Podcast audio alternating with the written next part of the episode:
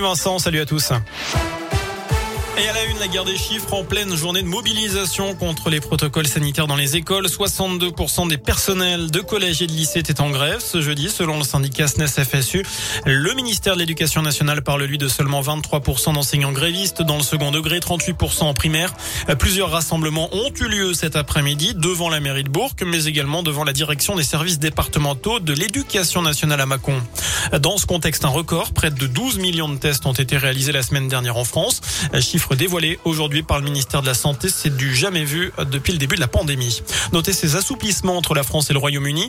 Les personnes vaccinées seront autorisées à quitter le Royaume-Uni pour la France dès demain sans motif impérieux, comme c'était le cas jusqu'à présent.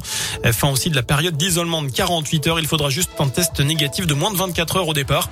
Une bonne nouvelle, notamment pour les stations de ski. Pas d'avancée dans l'affaire de la tuerie de Chevaline en 2012 en Haute-Savoie. Un entrepreneur de la région lyonnaise était en garde à vue depuis hier. Aucune charge n'a été retenue contre lui. Il a été libéré.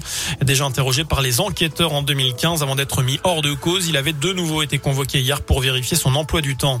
Christiane Taubira en visite à Lyon samedi matin dans le quartier de la Croix-Rousse, un rassemblement pour l'Union de la gauche.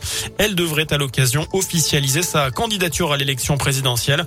L'ex-garde des Sceaux devrait présenter son projet. Elle a récemment indiqué qu'elle se soumettra au résultat de la primaire populaire, une initiative citoyenne d'investiture du 27 au 30 janvier. On passe au sport du biathlon avec la nouvelle victoire de Quentin Fillon-Maillet sur le sprint de Rubolding en Allemagne. Le Français conforte sa place de leader au classement général de la Coupe du Monde. Simon Détieux finit à quasi une minute. Il termine neuvième de la course. Enfin, le coup d'envoi ce soir de l'Euro masculin de handball. L'équipe de France, championne olympique en titre, affronte la Croatie. C'est à partir de 20h30 sur Bein Sport et en clair sur TFX. Voilà pour l'essentiel de l'actu. L'info de retour dans une demi-heure. Je vous souhaite une excellente soirée. Je vous laisse en compagnie de Vincent. Merci beaucoup.